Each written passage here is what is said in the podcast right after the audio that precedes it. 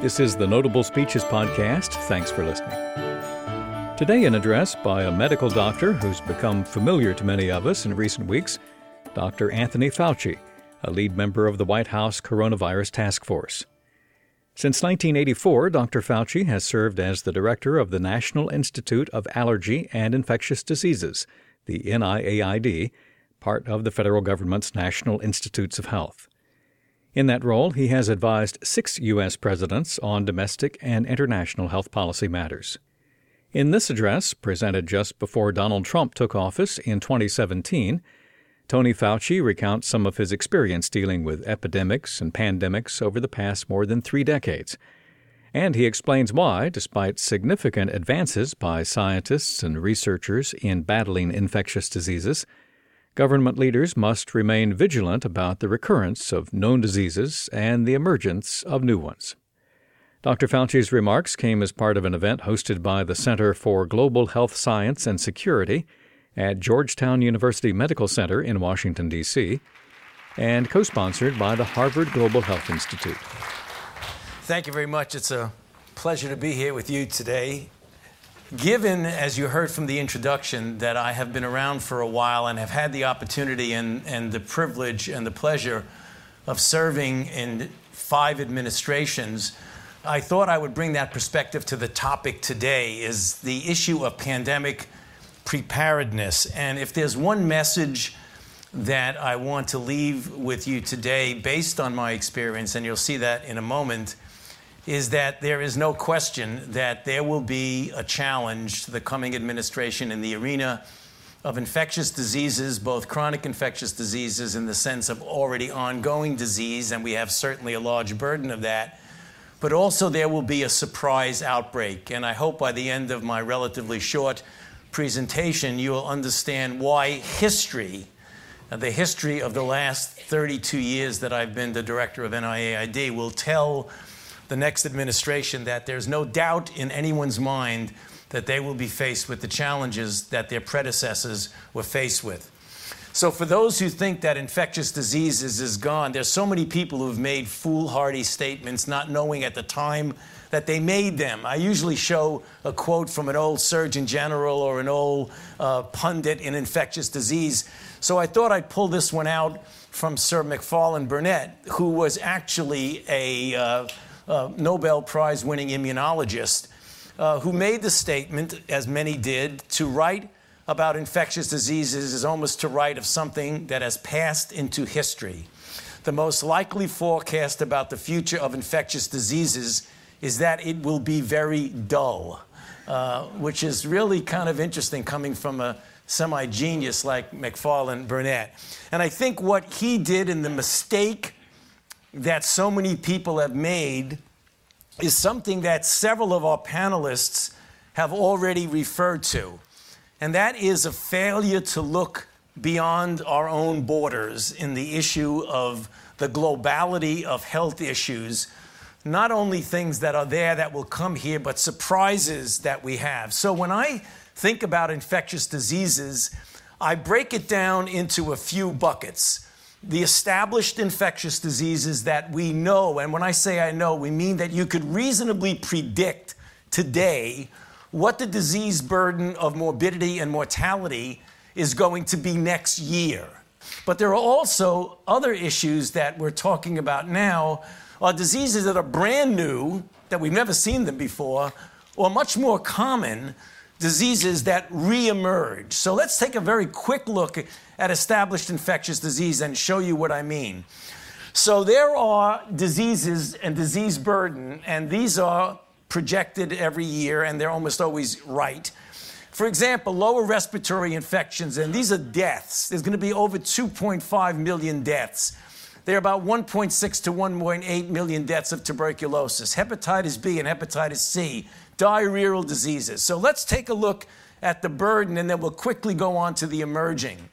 If you look at the total of 56 million deaths worldwide each year, about 15% of them are infectious diseases. That used to be 27% when I first started giving this lecture. And what that tells us is some of the advances we've made in vaccinations and antibiotics and what have you. But if you look regionally, It is still the number one cause of DALYs, which is disability adjusted life years, which is death plus disability in the developing world in individuals from birth to 49 years old. So that's established infectious diseases. Now we're talking about what an administration might face in regard to emerging diseases. And I'm going to just put them together into newly and re emerging diseases, and I'll get in a second to what I mean. So, from my own personal experiences, why I can say with some confidence that history tells us that we will definitely get surprised in the next few years. So it all started for me when I became director of NIAID, and that was in 1984. And over the years from then, I've had the opportunity to serve five and advise five presidents. Then I'm going to go into the things that I had to advise them about.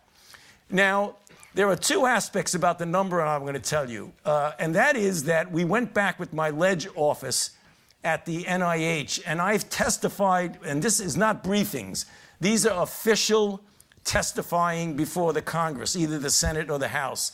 Since I became director, approximately 250 times. And every single one of those was related one way or another to an emerging infectious disease. So for me, it started off with Ronald Reagan. And that was the outbreak of HIV AIDS, which we first became aware of in 1981 with the now very famous two MMWRs, Morbidity and Mortality Weekly Reports from the CDC. First of five gay men, and then a month later of 26 gay men, first in LA, and then in LA, New York, and San Francisco. At the time, we thought this was an American gay disease. We did not know that as we were talking about these two MMWRs, there were likely hundreds of thousands of people in sub Saharan Africa who were already infected, but nobody noticed it. This was something that actually changed my career, and I talk about it often because as an infectious disease immunologist at the time, I said to myself, this is going to be really, really bad. And I try to get people interested in it, and very few people did, with some exceptions. The CDC certainly was. So, what I did is I tried to give, um, I, I, refer to it as my apologia pro vita sua. I could say that in Georgetown because you all take Latin, right? Okay. Um, which is really an, ex- an explanation for what you're doing with your life. So, I wrote an article and sent it into the New England Journal of Medicine they rejected it because they said it was too alarmist. So then I sent it to the Annals of Internal Medicine. I wrote it in 1981 in December, and it got published in June of 1982. And I said, because we don't know the cause of this syndrome, any assumption that it's going to remain restricted to a particular segment of our society is an assumption that is truly without scientific basis. When I said this, there were about 125 reported cases of HIV to the CDC. And we didn't even know it was HIV then, we were calling it GRID.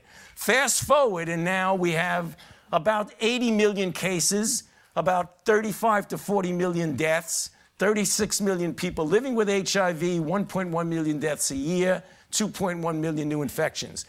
During the first administration that I dealt with, there was not the proper attention that was paid to it because of a number of reasons, one of which nobody perceived that it was going to be particularly important. But it was when George H.W. Bush was vice president running for president, he came to the NIH and had the opportunity to show him around and really brief him very, very intensively about this new emerging outbreak that people were now starting to pay attention to.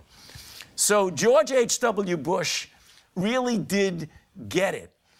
And the budget for the NIH comparably went up because it was the scientific endeavor, the investment, ultimately in billions of dollars, that led to the drugs that we have now that have completely turned around the course of an HIV infected individual, such that the median survival now is an additional 50 plus years, which is one of the most extraordinary scientific advances that has been made in response to a new outbreak. And what are the lessons that we learned from HIV? One, you have to commit substantial financial and human resources. These things don't get addressed spontaneously by themselves. You have to enlist the best and the brightest investigators in both basic and clinical research. You have to involve the community, be it the gay community in the United States or the community in Africa and West Africa when we dealt with Ebola, or the people in South America when we're dealing with Zika. You have to have cross sector collaboration. You can't do it alone. The CDC can't do it alone. The NIH can't do it alone. You do it with all of us, with industry, with global organizations, with philanthropy and NGOs, and you got to get the leaders and the policymakers involved. Those are the principles we learned, and we applied them. So that was George H.W. Bush. Then things started to heat up a bit when we got to President Clinton because he had a deal with HIV. It wasn't going away. But now we had some other things West Nile, H5N1, antibiotic resistance. We go back to the same paradigm of the things you need to do. You need to do basic research. The CDC does public health, the WHO does what they do, and you wind up with countermeasures.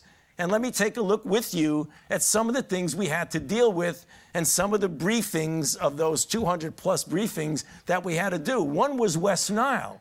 West Nile is reemerging. It isn't new. It was in Africa and the Middle East, likely for hundreds of years. Then either a mosquito, a bird, or a person got on a plane in Israel and landed at Kennedy Airport, and then boom, we now have West Nile, which is endemic in the United States. So we really addressed it as we've done in so many other things. Then came George W. Bush. Again, HIV AIDS was still prominent, but he had to deal with something that was really brand new here anthrax, the beginning of H5N1, and SARS. Now, when you talk about presidents worrying that when they get into office, there's going to be something they have to deal with, some health issue that's going to be very disconcerting. Well, it was a double whammy for George W. Bush because not only did we have the terrible events of 9 11, but juxtaposed in the fall, in October, right after the 9 11 issues, we had the anthrax attacks. And then all of a sudden, a new outbreak that a president and the departments had to deal with was bioterrorism. The country took this very seriously. There were strategic plans for the Category A agents, namely agents that we knew had been stockpiled by the Soviet Union before the fall of the Iron Curtain. Those were smallpox, anthrax, botulism. So I had the opportunity of dealing very closely with President George W. Bush and his staff in dealing with how we're going to address bioterrorism. And with regard to HIV, in his presidency, as we all know, the president did something that is historic. He established PEPFAR in his uh, State of the Union address in January of 2003 and announced a program which initially was $15 billion to prevent 7 million HIV infections, treat 2 million HIV infected individuals, and care for 10 million which turns out now unequivocally to be the most important global health endeavor that has ever been established in history with regard to any single disease. Now, getting back to bird flu, H5N1, it emerged in four Asian countries, and the administration took this very seriously. They invested over $7 billion to prepare us for bird flu. So, just the way you had the bioterror strategic plan, all of a sudden we had a pandemic influenza strategic plan, which is actually in effect right now. We still work through that plan. The CDC, the FDA, the NIH, we all use that plan. And again, getting back to the things that we did with the diagnostics, the therapeutics, we started to develop a vaccine. And we preemptively made a vaccine for H5N1 and we put it in the strategic national stockpile, the same way as we have one for H7N9. We haven't had to use it yet, But the idea of having something ready to go originated way back during the H5N1 days.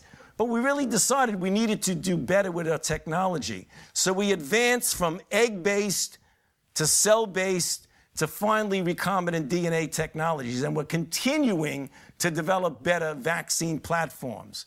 So if that wasn't enough, then SARS came along. Now, the thing about SARS, SARS really scared us because it came on and it came on very fulminantly. It started off in China, and it was someone who went to a hotel in Hong Kong. 19 people in that hotel got on planes and went to different parts of the world. And then we had the SARS outbreak 8,000 cases, almost 800 deaths. Not only was it a public health issue, it was an economic issue. It really put everything to a halt economically, including in Canada, because Canada had a big problem. So, what did we do? Right then again, we jumped on with new technologies because now we have rapid sequencing. You don't have to grow the virus, you can rapidly sequence it. And we wound up developing a SARS vaccine that we again never had to use. And the reason we didn't have to use it because the public health measures completely put the lid on it. So here's an example of public health measures that are antiquated, if you want to call it that, working perfectly in stopping an outbreak. So then we get to the present time. A lot of headaches for this administration with regard to outbreaks. I mean, they had more than their share. What happened in 2009 as soon as he walked in the office? The H1N1 2009 pandemic flu.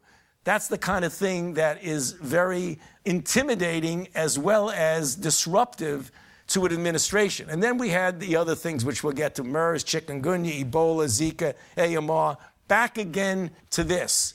The threat of bird flu isn't just H5N1, H7N9. We're starting to see things like H5N8. Then we wind up getting Ebola. Ebola, which had 24 outbreaks in sub Saharan Africa, anywhere from two people to 200 people, then came away in a new circumstance, which I referred to as the perfect storm. Three countries geographically overlapping each other, very poor, disorganized, no healthcare system, crowded, and being very, very skeptical of authority. Made it extremely difficult. But after 28,000 cases and 11,000 deaths, we finally got our arms around the good public health measures as well as the research, again, that we mentioned.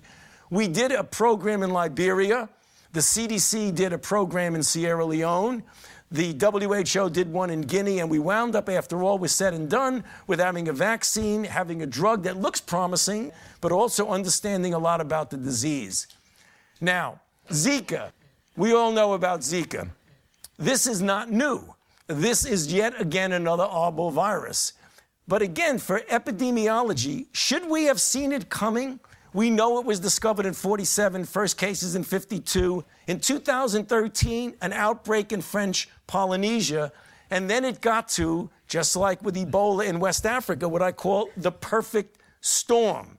A completely immunologically naive country, Brazil.